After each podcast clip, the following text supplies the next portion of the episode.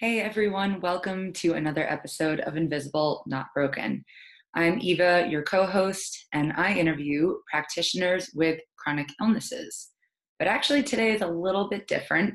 I'm interviewing a practitioner, uh, but she doesn't have a chronic illness, but we are going to talk about uh, her experience with her daughter who had one. She is an integrative functional medicine board certified internal medicine physician. Yes, mouthful, but it basically just means that she is the real deal. She is smart, creative, kind, thinks outside the box, and she is so lovely. We hit it off immediately when we met, and we weren't even meeting to talk about the podcast, but I, I knew I had to have her on. And as I expected, this was a wonderful episode that I plan on revisiting myself again and again.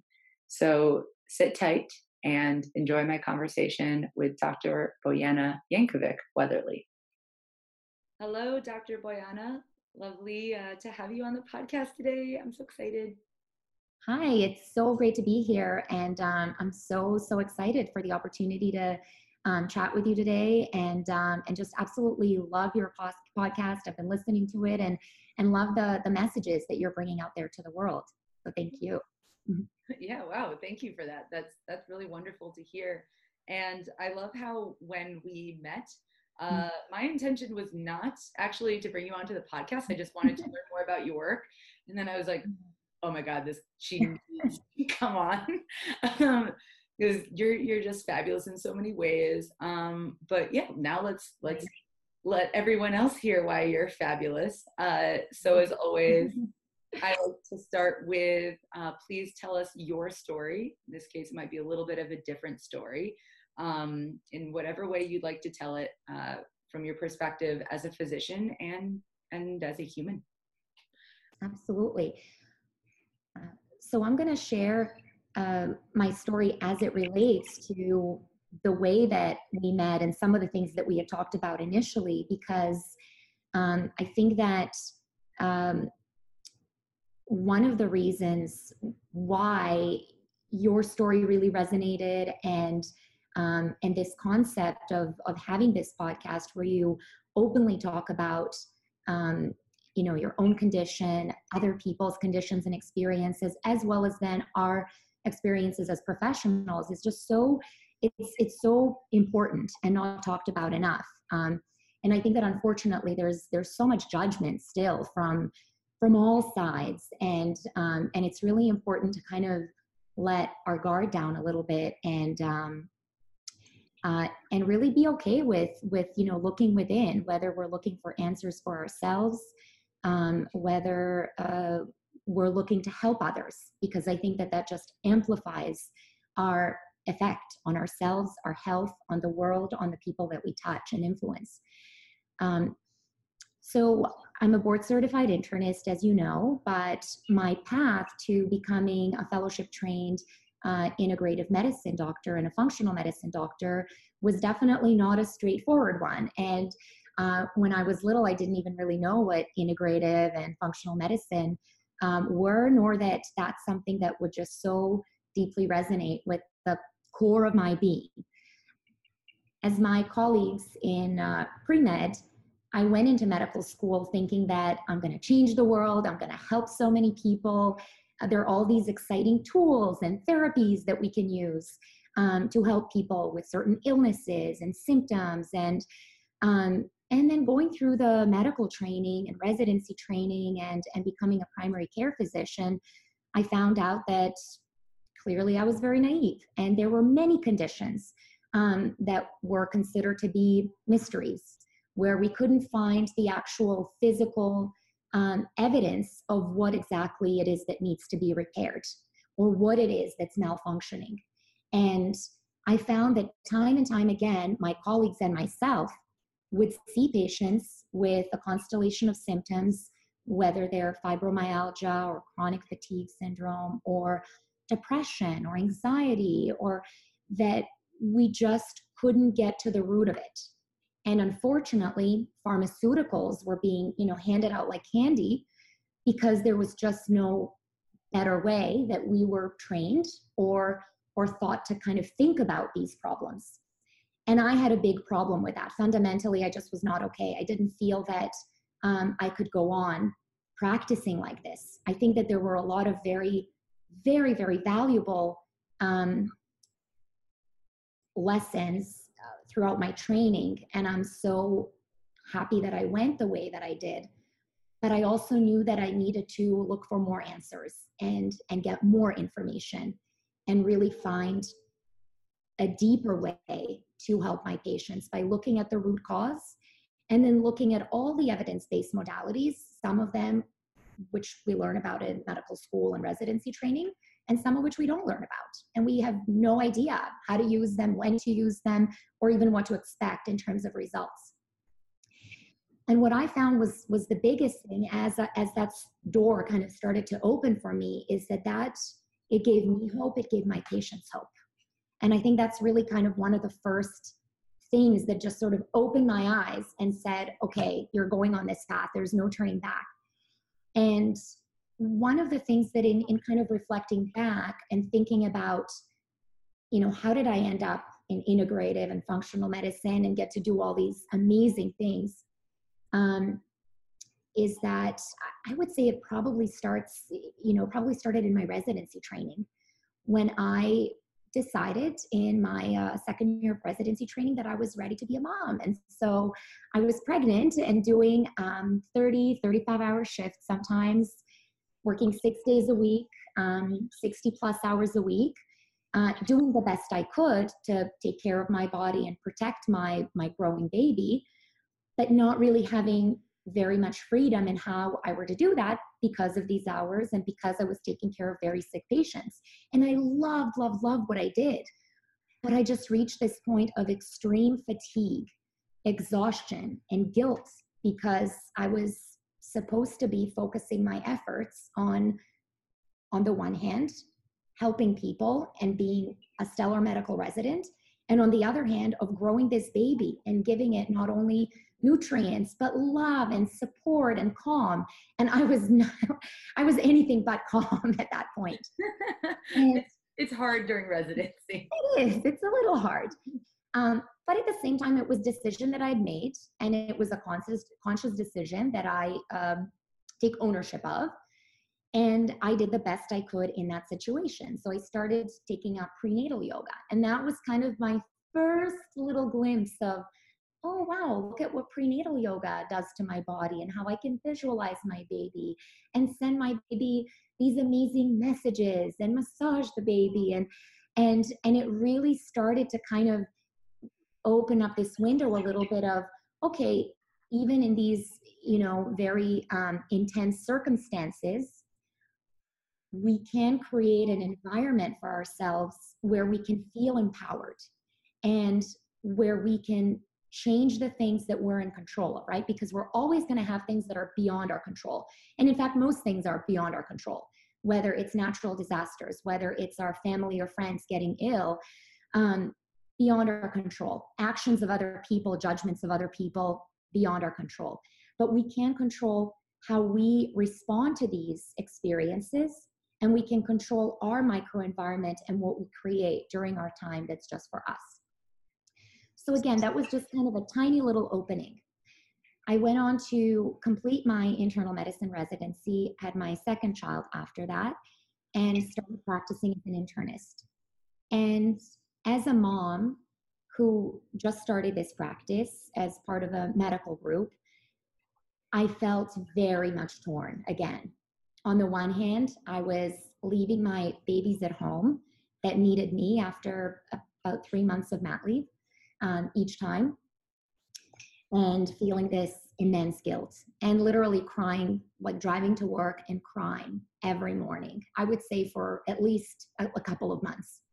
Um, again, I still loved what I do. I was so felt so lucky to be. I'm an internist. I get to do primary care. I actually get to help people, but I'm leaving these two babies at home, and I think that that kind of maybe I don't know if I should call it disconnect or kind of these competing needs and desires and and wanting to be everything to any everyone um, and wanting to do the best job that I possibly can in all these different areas of my life, I think ultimately just um, drove me towards um, burnout and to this kind of state of um, a lack of joy and hopelessness that we that we talked about just before we started recording. I think, um, and that was a very very difficult time. And I think it's interesting because especially as again as a physician and also the culture that i was brought up in. I'm originally serbian and we immigrated to canada when i was 13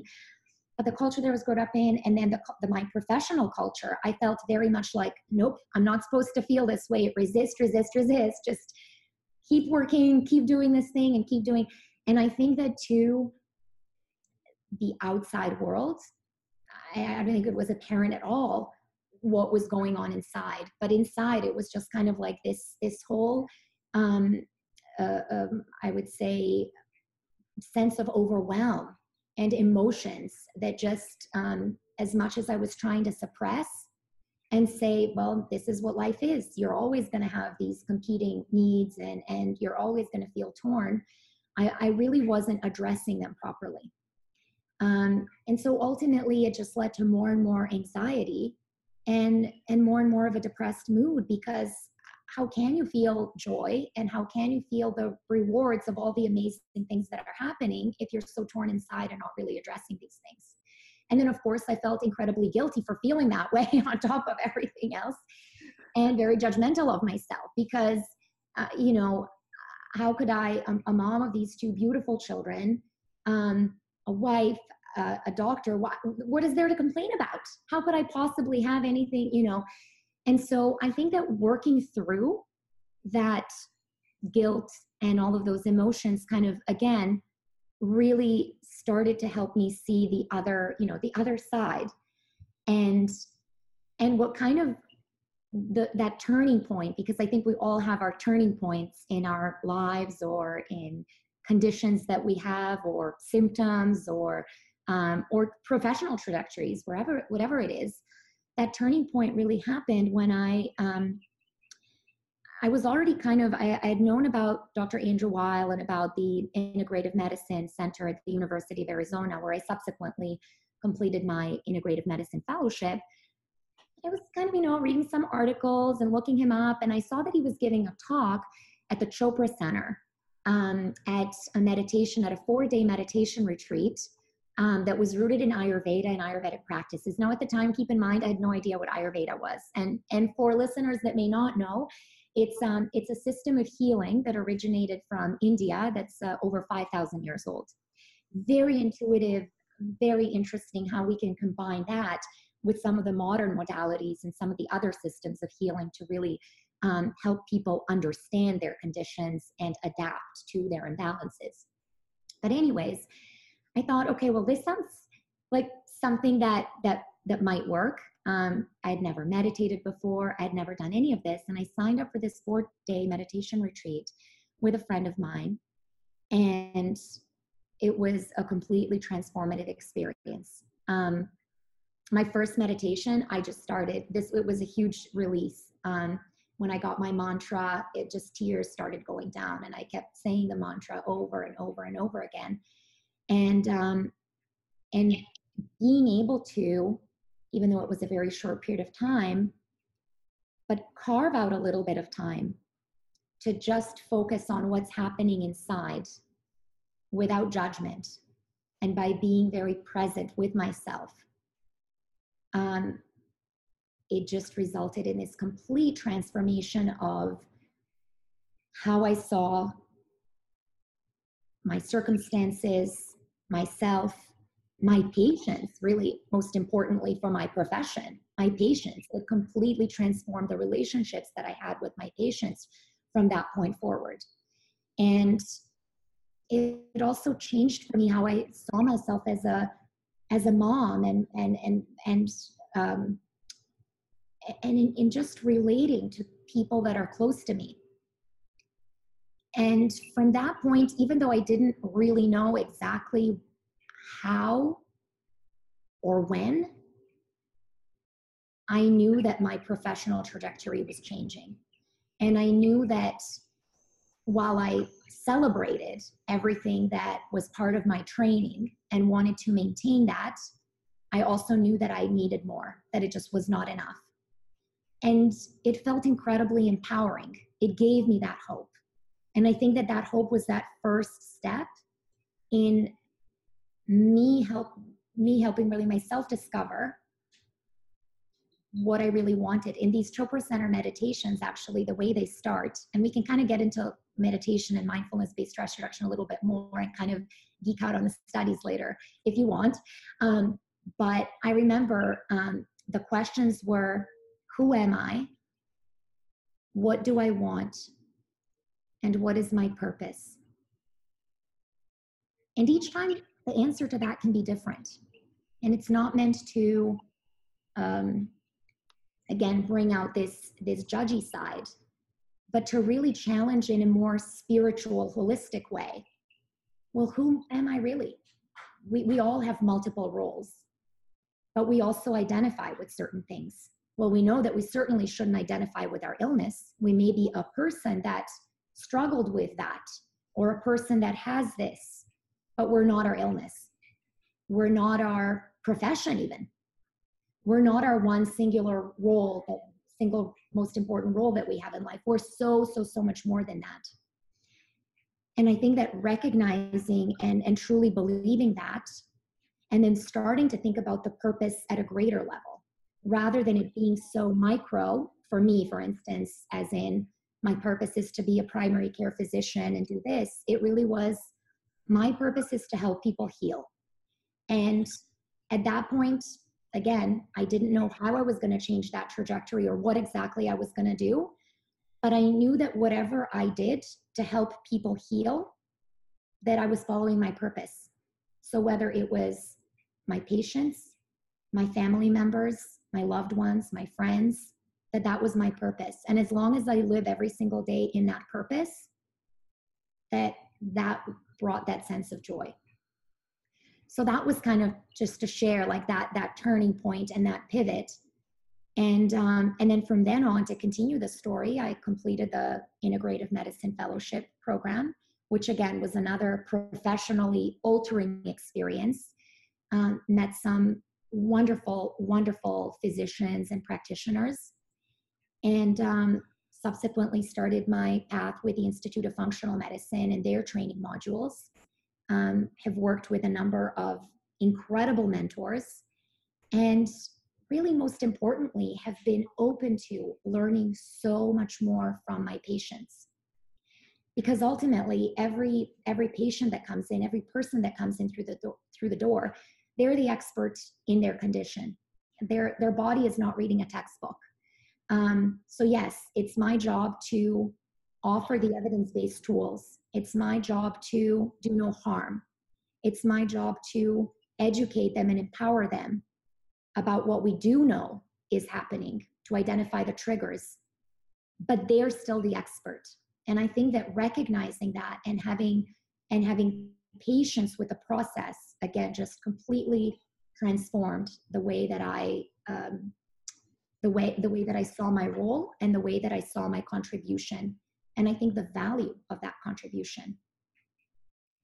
It's wonderful to hear uh, about the the the genuine shift in perception of care, who you are mm-hmm. as a mm-hmm. doctor and who patients are as people, um, mm-hmm. and and then therefore transferring, um, or I guess going through a transformation, as you said, um, mm-hmm personally and professionally, and then kind of bestowing that on your patients, um, I would say. Uh, something you said at the beginning um, hope. Mm-hmm. Uh, I wrote in my notes, I wrote it in big letters and mm-hmm. underlined it. I don't know why, not like I would forget that word, uh, but it just really stood out to me because I think that's that's something we all long for, whether that be because of our chronic conditions or just in life. Um, we all have mm-hmm. moments where we really hope for something. And hope is what keeps the door open uh, yes. to to possibility. And mm-hmm. um, and it's something we should all have hopefully and and I guess we should try as much as possible with a positive um, air around it rather than like hope like hope because i can't imagine anything worse i don't know if Mhm. i'm saying that correctly uh Yes, and. Yeah. hmm um so so really thank you for talking about that uh in relation to yourself as as well as what you what you want to do for your patients because we really we really need that knowing and knowing that uh practitioners like yourself really feel that way making sure it's conveyed to the patient hmm that it's that uh it's there for them uh And I think a lot of the time, you know, what's what's really interesting is that um, what I've observed in myself and my colleagues is that we go into medicine because a lot of like a lot of our personalities are very OCD and we want to know everything and understand everything and, and master it and figure it out and give answers. And so when we don't find those answers, it's really like it, it it's hard like it, it, it kind of there's this discrepancy because we're not accepting of it. And so a lot of the times what I will hear and i'm sure that i have done the same thing again before my eyes opened to possibilities and to is that okay well you know your blood work is normal. Your imaging studies are normal or whatever workup we might have done. So everything seems fine. And, and the patient's sitting there but i'm not fine. And so so it's it's it's really interesting because i think that when we know when we have the answer and we know that what the cure is, then okay, there's hope. There's a clear path. And when the situation or the condition is a bit more challenging and it requires more patience and it requires multiple modalities and it requires us to admit that modern medicine just hasn't figured it out yet. We just don't understand. And it doesn't mean that everything is okay. It just means that these labs that we ran look good, but we don't understand what is triggering these symptoms. And that means we need to look deeper and do the best that we can. I think that's when a lot of people, like rather than than really focusing on what we can do and understanding that that patience and and trial and error might need to be done, let's say with elimination diet. That's what elimination diet is. We try something for four to six weeks or a certain period of time and then we try to identify well what are the triggers there in that um, of the ones that we've eliminated and we slowly start reintroducing them and so i think that hope lies in that in knowing that okay there are options even though we don't understand everything and in medicine again we it's we haven't quite been trained that way but also it's it's one of those self-selecting um, properties where we go into medicine because we want all the answers and we want to know it all. So so i do think that recognizing limitations but recognizing that also there's so much out there that we need to be open to and as long as it doesn't do any harm and as long as there's some evidence that's that's valuable and legitimate let's go ahead and try it um, and i think that could really change that that feeling and that that opening and that hope in people rather than saying okay everything looks fine. I don't i don't know what else to do. This is it. And and then the patient goes home and they're like well nobody's listening to me. Um, nobody understands what i'm going through. Um, and and there's nothing they can do so how can you have hope if th- those th- those are the messages that you're hearing right oh yeah uh, i think anyone with a chronic illness listening to this podcast has heard one or all of those at some point. Right. I know I have. Uh, Mhm. Even if they're a wonderful doctor, um, Mhm. some of them, some of them don't investigate. It, m- now, admitting when you don't know is important, and in fact, I love doctors that say that to me, Mhm. um, rather than be like, "There is nothing," or or wrongly diagnose me. Like I'll still never never get over, and I won't mention their name. Mhm. A doctor that twice because I didn't realize I was seeing them years apart. I was I was referred twice to a doctor on Park Ave who's like well known for being really good. I think for surgeries because they were a rheumatologist. Um, he diagnosed me with runner's knee twice. And each time, and I'm like ready with my story when I walk in, and I'm like, I get it's a seven minute visit. I'm gonna rock this. And it's like, yeah, you don't understand in the slightest, and you don't care to understand. Yeah. Uh, and so uh, you know we talked about this a little bit before uh, it's not good to say um, well put them in categories of good doctor bad doctor like Right. way too black and white um, uh, but it and but they're also different kinds of doctors right it really and you and that's i mean that's actually part of wellacopia is that it's Yeah. not like going through your insurance or location just because you all learned the same thing pretty much in medical school you're Mhm. still different people you have a different outlook a different approach to care different personalities you are Mhm. different human beings just like we're different Mhm. human beings Exactly, exactly. And that, I think that that relationship and that fit is very, very important because we know that outcomes do vary depending on the provider or doctor patient relationship.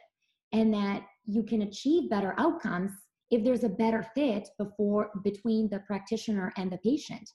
Um, and you know, of course, we have to consider trust and establishing that. And, and if a doctor is not if you feel that your doctor isn't even listening to your story how can you possibly trust them they could be the best specialist and they could be doing great work in maybe other areas but if you feel that there's no connection there's no listening how can how can there be trust? And so that automatically then kind of downgrades that patient's experience and that sense of hope as well as that ability to really heal if you're working with a practitioner that just where, where there's just that disconnect. And also knowing that the doctor is committed to giving you the answers. You know any any any doctor that that's you know um, kind of like well well i know it all there's no evidence and there's no that should raise a little bit of a flag you know?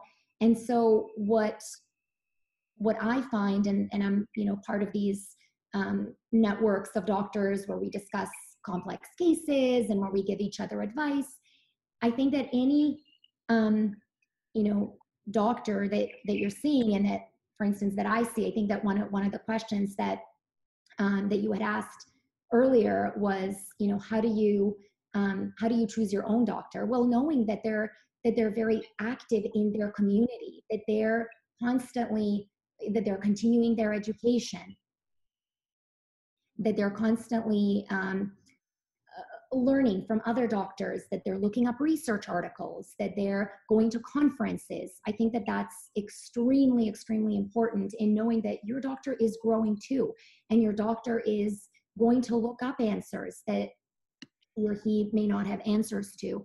Um, i think that that's just and again that helps also build trust and hope because you know they're going to be your advocate. You know that they're committed to your care. Yeah. First of all thanks for basically just totally validating Wellacopia's mission. That's always nice um, and i don't know if you want to move into this now but uh, i think that's really a great segue into someone we both know very well in very different ways yes. and that's um, dr cowan dr Yes. Cowan i don't know if any of you out there heard of him he's become quite well known um, uh, but he is a doctor that thanks to his detective skills Mhm. and commitment to to needing to know the answers um, when things are a little off track. Um, he probably saved my sister's life. Um, Mhm. But or would you like to talk about Yes. your experience? Yeah. Absolutely, yes. So Dr. Cowan, so he's a developmental pediatrician, and um, he is um, the way that that I met him actually is Dr. Frank Lipman uh, recommended him, and we had this because my daughter is suffering from anxiety and selective mutism. So of course, you know, we went the traditional route in terms of some um, sort of um, in school type of therapy interventions and um, and another intervention um, called PCIT um, that that has to do with uh, kind of the way that parent and child are interacting um, and and really providing small rewards for certain behaviors and um, incentivizing the child to learn um, certain behaviors that are that are good in a sense. So for a child with anxiety let's say in selective mutism being able to produce speech in situations that are anxiety provoking. And for my daughter in my daughter's case she was completely mute in school um, until last fall actually. And whereas on play dates, at home, wherever else we went, she was her bubbly, chatterbox self, but at school, completely mute to the point where we didn't know if we could keep her at the school that she was at, um, where we just really kind of felt that we weren't very much supported in um, because of her condition.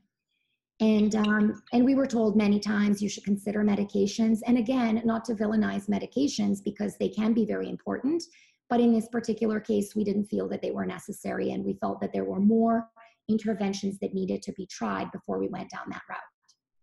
And so, what happened was we she had worked with a what we call a brave buddy. So for anyone out there that's uh, familiar with selective mutism, um, typically children with selective mutism don't speak in certain environments that cause anxiety. Sometimes that could be even going out of the house. They may just become completely mute. For other children, it might be only speaking with, only, they only don't speak to adults. Or some, or for many kids, it can be the school setting. And um, and so we had a brave buddy that would be with her during certain um, times at school that would help to encourage speech and and kind of coach on tiny tiny little steps. And again, we'll get back to the little steps later because I think that applies to so many different conditions and approaches because it's really in those baby steps that you achieve these giant leaps because there's no way that anyone could tell my daughter um, okay olivia if you raise your hand in front of the classroom and say the answer to, you know, I don't know, um, 17 plus five, um, you're going to get a prize or you're going to get this. There's no way w- that she would ever do that. But if you say, hey, Olivia, if we go and quietly go up to this teacher and tell her the answer for 17 plus five, um, let's try that. And then you're going to get, and then you like tiny, tiny, tiny steps. And so eventually, through these interventions, she actually started to produce speech. Um, and around this time is when we met Dr. Cowan. And one of the things that, other than the fact that he does magic tricks uh, for children in his office, which definitely um, helps in, in trust building, because I think for kids, really, it's it's difficult to trust a, a, a strange adult that they see maybe once a month, and and that is kind of asking and evaluating and asking all these questions to the parent and to the child. Um, so he started with magic tricks and Olivia just immediately kind of eased into the, the whole thing. And she was like, I've got this. And she was chatting with him the whole time. And I just knew that he brought her into this parasympathetic dominant state because, again, selective mutism anxiety, you're sympathetic nervous system driven. You're in your fight or flight. You're fighting that tiger. And that is just how we're wired. That is that is just what um, what we're I don't want to say stuck with, but what we're gifted in this life. I like that. so we have to work with it, right? We have to work with what we have. And she was in that fight or flight a lot of the time. Well, he completely was able to say, to kind of, um, you know, hijack that that sympathetic nervous system and say, you know, I've got just the thing for you. She went into her parasympathetic and was openly able to talk and able to engage with him and so on. And one of the things that we did with him, so he is a traditionally trained pediatrician, but he also has training in traditional Chinese medicine. Um, and as some might know, in Chinese medicine, we have these five elements through which the qi, the energy flows. And he gave a questionnaire um, to us to determine which elements might be dominant in Olivia that could help us better understand Olivia. Uh, and so she turned out to be um, earth and fire. Those were her dominant ones.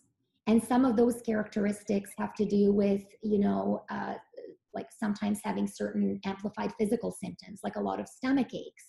Um, that again, that functional abdominal pain that the doctor says, you're fine.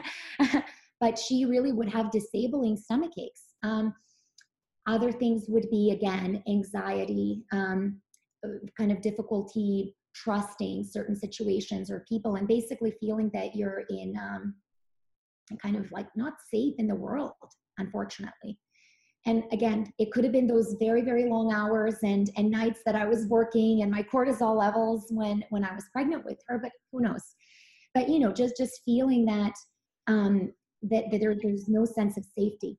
And so in this case um understanding okay well what are my main you know elements in this case that guide me. And and what are my predispositions? And i think for olivia intuitively this just sort of made sense to her. She was like yeah mommy i'm an earth and fire child you know and like this is what i am and this is why i act this way and this is what i'm going to do to like help me with this element and to help me with that. It just spoke to her.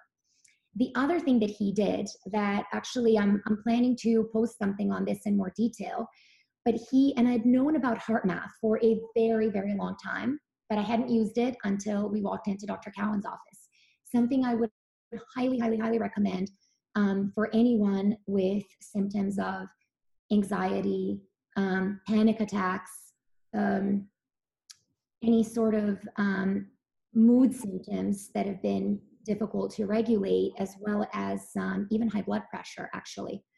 Sorry, what was mm-hmm. that again? Heart? math. It's called Heart Math. So the app is the app is called um, uh, so it's uh, Inner Balance Heart Math, and what it is, it's a biofeedback tool. So you actually download the app for free on your phone, and then you purchase this um, little sensor that actually just goes on your earlobe um, that detects your heart rate. And you plug in the sensor literally into your iPhone when the app is on. And what that does is it feeds your heart rate to the phone, to the app. And what the app does is it has a visual cue for this kind of um, circular, colorful shape um, that constricts and, um, and expands. So when it constricts, you're supposed to exhale. When it expands, you inhale. And you follow that shape. And if there's um, good, uh, um, you know, match up between what you're doing and and what the visual cues are, you're get, going to get into a state of very good heart rate variability. So you're going to see a little um, graph actually on the app that shows you your heart rate um, at various points in time. And generally, again, parasympathetic nervous system activation and being in that state of healing, getting more blood flow to the gut, being in that more rest or digest state. Um, in part, heart rate variability is is what predicts that and what tells us that oh yeah, look, you're in that good state. Um, so usually, what I see with myself or with my daughter or patients that I give this to, usually, um, you know, it's not uncommon to start with a heart rate of you know 100 and you know or even even higher than 100 if you're just kind of a little bit in that stressed out state well by the end of the session and by the way the session can be five minutes it can be 30 minutes you could be on the app as long as you want. And there are benefits i say to people even five minutes. If you can do five minutes a day better than nothing. Um, but even after five minutes you see that the heart rate has gone down nicely and then you're getting that nice heart rate variability. So let's say the heart rate goes between um, 50 and 75 beats a minute in a nice beautiful sinusoid wave. Um, so, so Dr. Cowan really kind of reintroduced me to that and and showed me how easy it was that we started using it and i started using it for myself and i love um, showing it to my patients. Because then they really get to see it's this immediate biofeedback where you see okay what i'm doing and changing my breathing pattern and taking these deep slow breaths is actually affecting my heart. I'm affecting my physiology by literally just paying attention to my breathing, which can be extremely powerful because oftentimes when we feel in that helpless, hopeless state, we don't feel that we have any kind of control over our physiology, but we do. Yeah, that really goes back to um, baby steps. Yes, you're talking about, and I and I do talk about this with others uh, on the podcast. Uh, mm-hmm. That I know a lot of us are in. You can say that fight or flight state with um, with just how we feel about our illnesses. It's like yeah. so acute it, for this chronic illness. It's an acute mm-hmm. um, pain that's going on um, that you know you don't you don't know when it's going to end, and so it's very hard to think of the baby steps. Mm-hmm. Uh, and I won't get into it now, but I've been having a lot of a lot of discussions with people with chronic illnesses about the um, we'll say the opioid crisis. Yes. And yeah, that's that's a whole big topic. Oh, yes, yes but um, but just how a lot of people have been saying in these Facebook groups I'm part of and run that um, they're being denied one because they might be seen as pill poppers, but it's terrible. Um, yeah. But they really just want to say that there are times where we're going to need opioids of some sort mm-hmm. to function at all but that doesn't mean that they don't want to take care of themselves in these baby step ways. Exactly exactly. like like you said medications are not necessarily the villain. I personally think as much as possible you should avoid them but you definitely like shouldn't necessarily. Sometimes you can't and sometimes for a short term as long as you're looking for that root cause um, it can be very helpful. I mean for um, you know even just looking at you know uh, thyroid problems with hypothyroidism. Well, if your thyroid is extremely underactive, it would be very difficult to say no to, you know, being treated with levothyroxine with thyroid hormone to help correct that while you're also trying to understand what caused this autoimmune process. Am I deficient in any of the nutrients? How can I work to manage my stress but still take the levothyroxine and don't avoid the problem and still get your energy up with the levothyroxine and avoid some of the other symptoms of hypothyroidism so that you can then with a clear mind kind of work on the triggers and hopefully make sure that you know you're addressing those as much as possible. Or even medications for hypertension. Of course we don't want to go to medications right away but if someone's blood pressure is extremely high and putting a strain on the heart yes let's work on diet. Let's work on exercise. Let's work on stress reduction extremely extremely important or nutrient supplementation. But let's also make sure that we're not going to cause excessive strain on the heart heart failure other complications um, because we haven't addressed the problem because we're so avoidant. So uh, you know my my motto has always been lifestyle nutrition the you know pillars of health first. But hey let's use these other great tools that are available if we really need them yeah that's definitely always been my perspective mm-hmm. and, and that's what um, integrative medicine is right? Mm-hmm. it's integrating um, you could say western and eastern or standard or allopathic and holistic um, that neither one is right or wrong but the combination of the two although you know if you can go au natural that's awesome. It also saves yeah. you money um, exactly. And prevention really and that's why prevention really is the key being aware of what habits might you have now that down the road could cause problems um, and working on them now rather than waiting for them to pop up and then seeking those options yeah and i know that that's actually um, so going back to Dr. Cowan, his interact like my experience with him was actually very well. There's two sides. There's this one I really want to talk about his idea of functional medicine um, and developmental care for pediatrics, but also going back to I, I should have him on the show. Really, I, like, I should reach out to him. He doesn't know that I still think about him since I was a child. Um, but just to put it in uh, context, um, he was my pediatrician and he was uh, just great coincidence. Um, he was my pediatrician. He was a standard pediatrician. Uh, my mom reminded me earlier. I spoke to her um, mm-hmm. That he was maybe 30 years old, like oh, right out of residency. Probably just started, right? Yeah. So similar to you, I I I'm assuming, and like I'd like to talk to him that he had somewhat of a similar journey to you, mm-hmm. which is like you went through the system. You knew there was always something that needed to be tweaked. Um, mm-hmm. and, you should look at medicine um, maybe in also an alternative way. Um, right. But he, the way he handled that at the time, I mean, there were two different ways.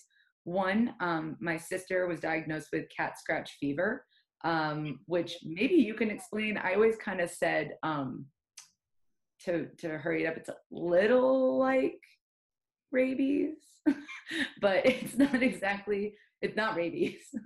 Um, it's a bacterial infection, essentially. Yeah, yeah. So the very, very rare thing that uh, he discovered was that it wasn't bacterial, it mm-hmm. wasn't viral, it mm-hmm. was fungal. And she is the first case on record with fungal scratch fever. Yeah. Um, he actually asked my mom if he could write a paper on it in the New England Journal of Science medicine. Oh, medicine. Wow. Thank you. Yeah, I'm not sure if he did actually. I should look that up. But I know that he asked about that. And the wonderful thing about his uh, involvement in this journey was that my sister had three operations. She was supposed to have one. Wow. Uh, uh, and it was in her neck. So we discovered it because she had a big lump in her neck. She spent her Mm-hmm. first birthday in hospital uh, for this reason. And he, because he was, he's a general pediatrician or was very much general at that time, he couldn't do the surgery and he couldn't get more in depth, but he would make recommendations. And, you know, to be honest about something is he made a recommend, recommendation um, uh, for a doctor that actually really messed my sister up. Mm. And um, he was like apparently heartbroken.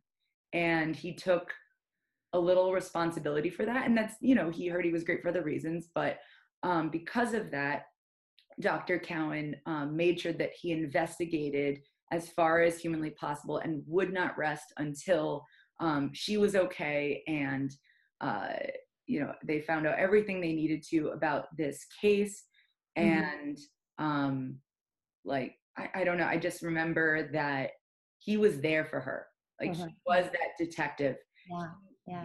My mother hope who was freaking the fuck out and Mhm. um, I mean, my sister doesn't have a Mhm. trapezius oh, on her right side anymore. It's like a piece of sinew. For those who don't know, your trapezius muscle is the largest muscle in your back, and it goes from like your shoulder all the way down your your mid back. that's how big her surgery was. Yeah, her surgery. Well, her surgery was just in her neck, but that Mm-hmm. surgeon that messed up um, cut the nerves, I guess, Oh. details of this to her trapezius. Um, and actually, through ballet, my sister was able to build up all the muscles abnormally around there. So she's actually even. Uh, In her Mhm. shoulder, she was not. She was like, bloop, Wow. Wow. Yeah. Um, but uh, yeah, it just it meant the world to us that he was Mhm. there. He was He was committed. He was yeah so committed. He is a perfect example of the kind of practitioners that we bring on to Wellacopia because Mhm. they are they are part of the journey and they care even if it's outside of their Mm-hmm. care um, and that's why i'm so thankful for him and clearly you're very thankful for Yes, very much. Yes. yeah he's changed your daughter's life in a way where he looked outside the box Yeah. um, uh, and it's it's, ah, it's beautiful uh, having having people like you support us um, so so thanks dr cowan Yes. i got we gotta send this yes. Uh, yeah, and um, We're gonna see him in follow up. Actually, I'll tell him that. Um, right, about him. Yes. My original name was Reichenberg. You might remember it by that. That's not my last name anymore. um, so yes, Dr. Young, that was uh, wonderful. Um, actually, I would love to ask you about your involvement in nutrition because uh, Mhm. I've looked at your website and your social media, and you are very proactive um, in uh, advocating for nutrition and even putting up a lot of recipes. Yes. um, yeah. So it's interesting. I, as as I'm sure you know, in traditional medical education, we don't get a whole lot of uh, nutrition training, and uh, that's hopefully changing. But um, I really kind of learned more about nutrition through well one through my family through just growing up and and the way that i grew up in serbia really was um, there were farmers farmers markets every day in um, belgrade where i lived. And i would go with my grandma when i was very very little. We would go to the farmers market and then sample fruit and veggies and feta cheese and you know and be like oh this is good. Let's get you know 500 um, grams of that and let's get this. And we actually like really like we talked to the farmers that that you know um, uh, that, that made this food possible for us. And my grandma would cook everything from scratch. And i think that was my even though i obviously didn't realize it at the time but it was interesting you know moving to um, to canada first and then the us but to canada really first from serbia.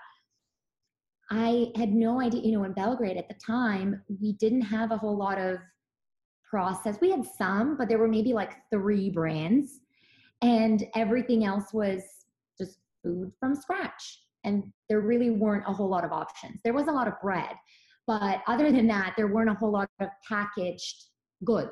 It really was just food that your that your grandma or your mom makes and and i think that those really were kind of my fundamentals and my basics um, again without really realizing it because then when i moved over time i was able to keep some of that and then there were times that my diet sort of changed and didn't feel so great and then i and then i kind of got back on track.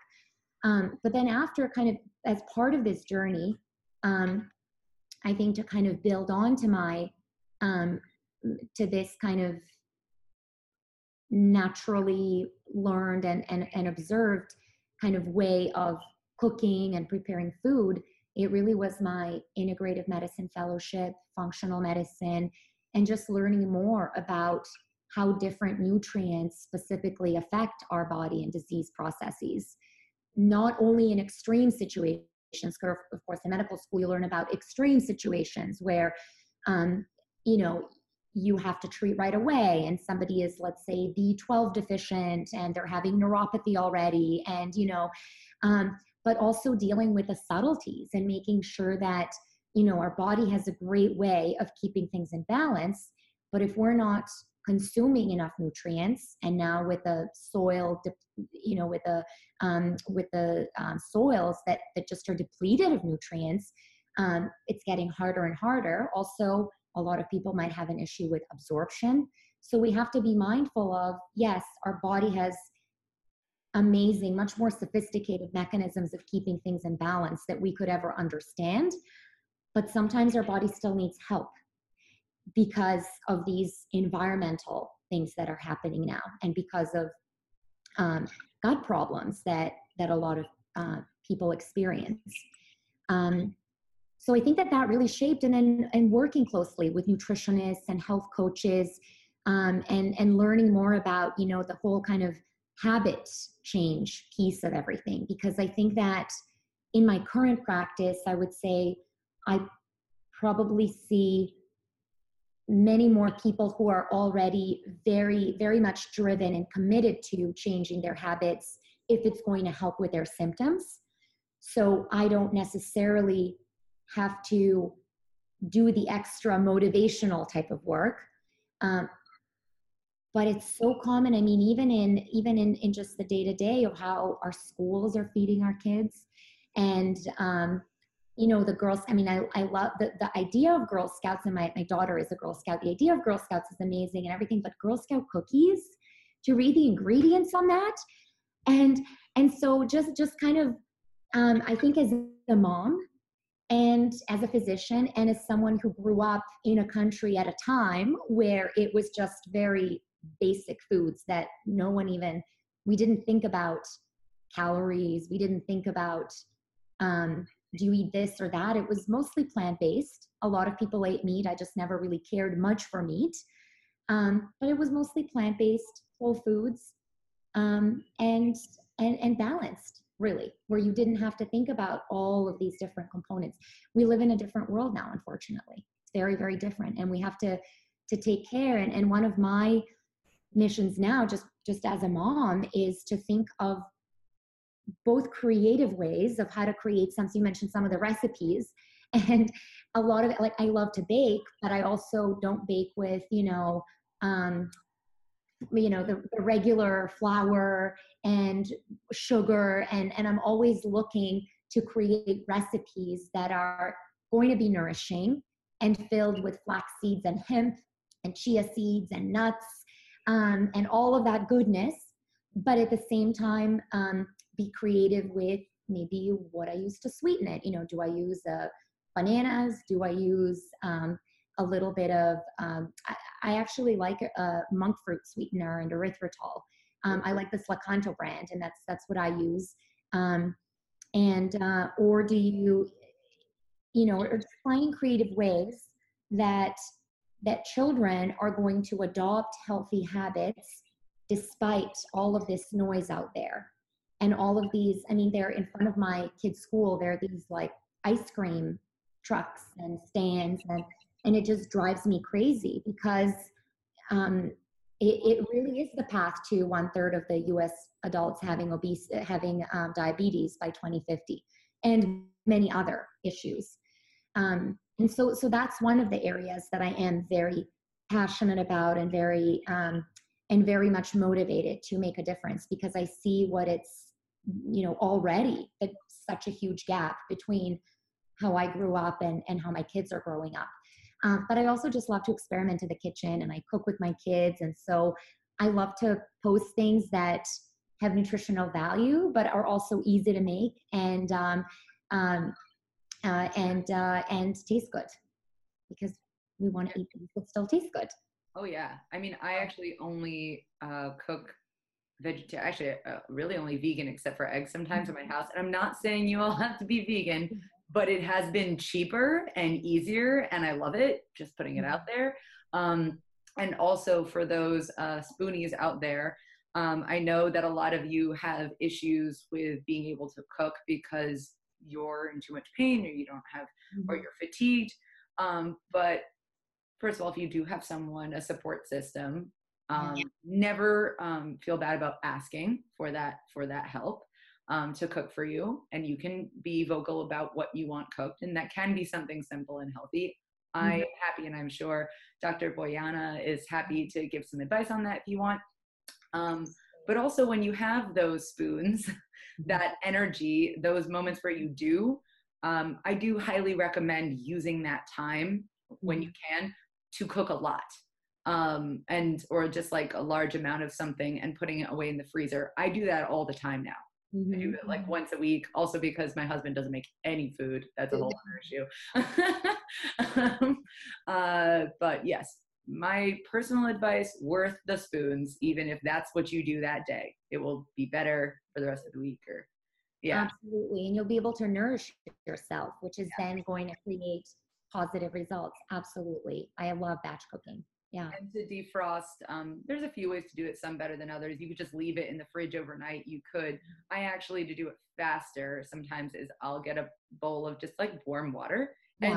use it like floating that container for half an hour and then it's fine. I was like, awesome. I didn't even put it in a microwave.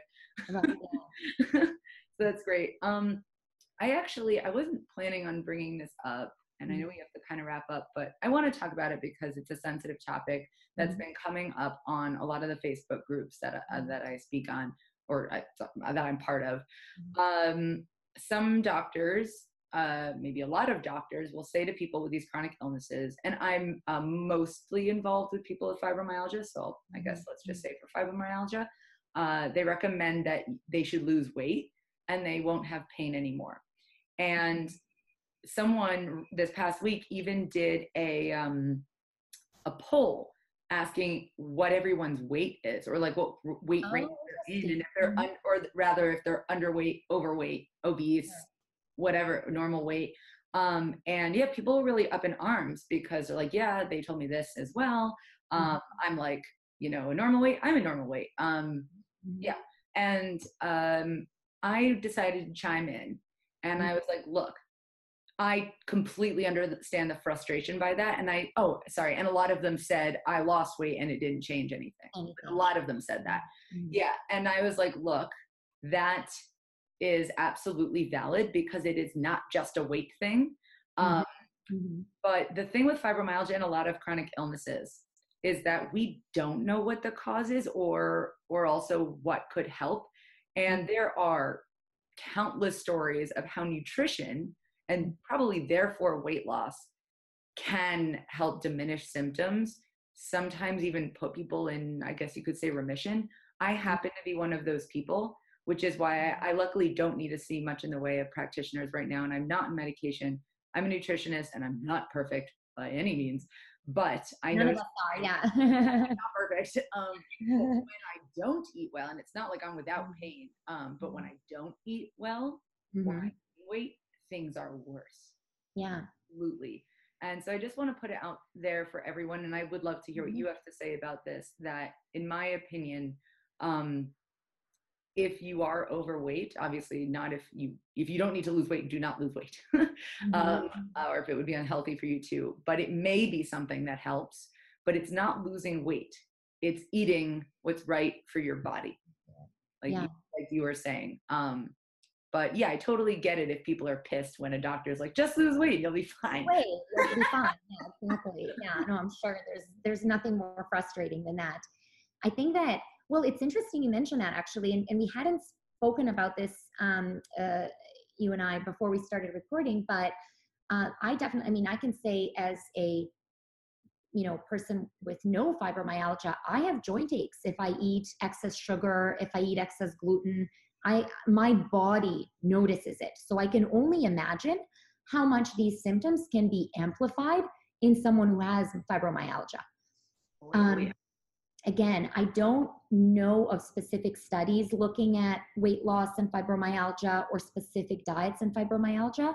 But what I tell most of my patients, and I really work, so part of it is really kind of as, as, a, as a physician, meeting people where they are. And then the other piece is talking about, okay, well, if we don't change things, how do you think you're going to feel? Versus if we do change things, what are, what are your hopes or, or your goals or, or what do you think?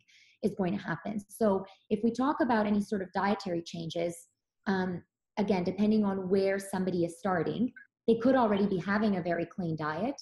And then we might have to to tap into, okay, well, it's probably not your diet. There still could be something that's irritating that we just don't know. But then we also look at, well, let's let's look at stress. Let's look at your kind of emotional landscape and your environment and um, or other toxins that you might be exposed to. Um, but when it comes to nutrition itself, I generally um, recommend that people eat a plant-based diet. Doesn't necessarily have to be a vegan diet. Um, and if they are eating meat, um, make sure that it's well-sourced meat um, or fish, and and no sugar. I mean, I think just cutting out sugar completely. Yeah. For some people, it helps to cut out gluten. Um, for other people, it helps to cut out grains completely. So I do, we do sometimes, we'll do elimination diet protocols that slightly vary, and then we'll remove some of the usual suspects.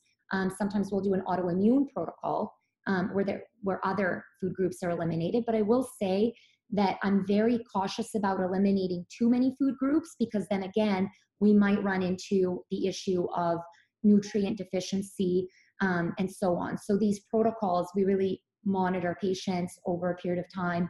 Um, and then again, slowly start to reintroduce certain foods. Um, and then the foods that are kind of no brainers, um, we just want to eliminate them for good. So whether it's sugar, alcohol, again, for some people, it could be gluten. For some people, it could be with arthritis. This is really more kind of for inflammatory arthritis, but nightshades. Some people might be irritated by nightshades. For other people, it may not make a difference. So, again, a lot of this is, as I kind of stated earlier, a little bit of trial and error because it's really the person with the condition that's an expert at their body. And then there's certain things that we want to remove or at least minimize. You know, remove dairy, remove sugar, um, remove gluten. See how you feel with these things. Some people might need to remove soy. Um, see how you feel with these things and then experiment and slowly start to add certain things back, but not the not the sugar definitely. yeah, actually, I recently went through something kind of bizarre. Mm-hmm. Um, I was I realized that for like at least a month, I was having a lot more, to be honest, gas. My mm-hmm. but like my air was filling up with, mm-hmm. uh, sorry, my belly was filling up with air, and it was very painful. It's you know distension, um, and I didn't know why it was getting worse. And then at Passover, actually, um, like a couple months ago, uh, a part of the ritual is that you eat a bitter herb, and they mm. didn't have any, so they gave us onions. And I ate a bite of an onion and immediately started to fill up with air. And I was like, I know what this is. This is probably a FODMAP issue, which really sucks, by the way. Mm-hmm. And that's like, um, are you on a low FODMAPs diet now? So I'll explain. So this is really bizarre. Mm-hmm. Um, so low FODMAPs, first of all, FODMAPs, how do I explain them? They're um, uh, different kinds of sugars, like fermentable sugars, like oligo and monosaccharides. Um, and um, like they can be really nutritious foods, but the the fermentation process uh, can be can really be very sensitive to your digestive system. So that could be like cabbage and and onions and exactly. garlic. Like, I'm like mostly vegan. How is this going to? How is this going to work? Right. Um, and then I I think I started to notice I had things by accident in those and didn't get reaction. So I did a huge elimination and I was like, this is bad because you talked about nutrient deficiencies, low FODMAP mm-hmm. diets, because it takes out actually like a lot of healthy things. It does, yeah. And uh, be kind of dangerous. And then, long story short, somehow we whittled down what it was, and I couldn't believe what it was. It's apples. Yeah. I was astonished. and I love apples. And every single morning, it's the only thing I like always eat, or at least during the week, is I make oatmeal. Um, mm-hmm.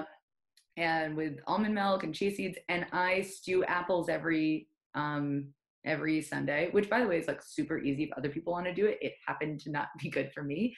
Um, and I just stopped using apples. Now I use like blueberries. And I don't have the issue anymore. I was like, maybe you're able to identify the one thing without removing everything from your diet. And yeah. So I thought about like, what do I eat a lot of like mm-hmm. every day that I think is good for me? Um, and then that's how I did it. Anyway, it's just an anecdote of how like you never know. yes, it's true. It's true. You know. But, and there might be a time that you could reintroduce the apples, you know, down yeah. the road. But well, yeah, things change. I mean, yeah. I've had apples my whole life. Yeah. I'm a, I'm a big Apple fan, so yeah. bizarre.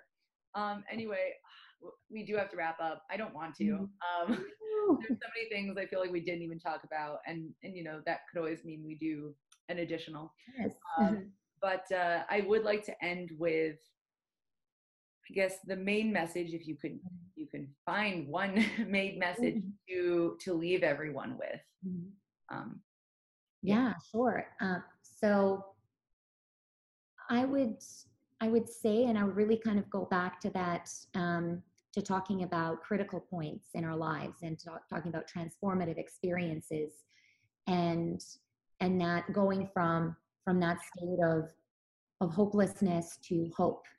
Um, one of the things that I think makes a big difference to people is knowing that although there are a number of factors we can't control, there are some things that we can control. And whether this is through mindfulness based stress reduction, through another form of meditation practice, through therapy, through EFT tapping, there's so many modalities that I wish we had like more time to actually dive deeper into and talk about acupuncture.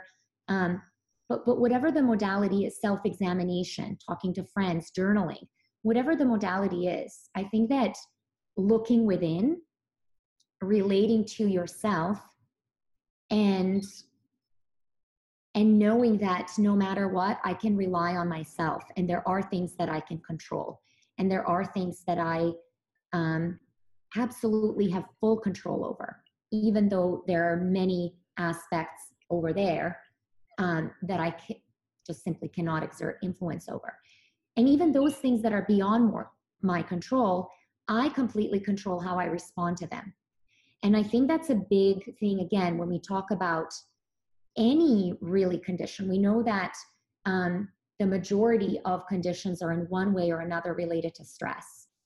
And I remember that before, again, before going into integrative and functional medicine when I really was seeing just such a broad kind of spectrum of people with a number of different conditions ranging in different levels of acuity and um, uh, and severity i found that the, the patients who kind of had the most challenging problems were the ones who still kind of needed to to kind of do a little bit more um, exploration into what are some of the non-physical um, elements or aspects of their experience or their condition. So i would just kind of leave with that because i think it's it's important that we address it as physicians or other providers. And i think that for patients when we all go into our doctor's offices or our chiropractors or our therapists to keep in mind that it's really there there's yes, externally, there are a lot of factors that can help us heal, but hmm. we are really the ones where it starts. We start the healing process. And there's still a lot that we can do, even when it seems that many things are out of control or not well understood or not being yet addressed. You're speaking to my heart. Couldn't agree more. Thank you so much for sharing everything you have today. As expected, this was a pleasure. Um, and we'll be talking again soon, I'm sure. Yes. A lovely Friday. It's beautiful here. I don't know about in New York City, but it's beautiful here in Rochester. Finally. It's a nice it's a nice day here too. Yeah, yeah. Well, this was such a pleasure. Thank you so much. This was wonderful. All right. Thank you. Bye. Bye. And that's a wrap on another episode of Invisible Not Broken. Thank you guys for listening so much. I also want to thank you for something that's been happening behind the scenes. Dozens of you have been reaching out to me, whether it be through Wellacopia or off Wellacopia, wanting to support our mission of matching people with chronic illnesses to their ideal practitioners, whether that be providing your trusted referrals of doctors, uh, contributing unique content, uh, peer support one on one to new users. The fact that you guys are so interested in making sure that Wellacopia's mission comes to fruition, I cannot tell you how heartwarming it has been. It's been fueling me every day to keep going, and frankly, been giving me some spoons uh, for those of you who don't know the Spoonie theory, I highly recommend you look it up. uh, anyway, I just want to say thank you again. If you guys haven't reached out to me personally and maybe just want to get to know one another, please do. I'll leave my email and contact number in the show notes. Love you all so much. And as always, be kind, be gentle, and be friggin' badass.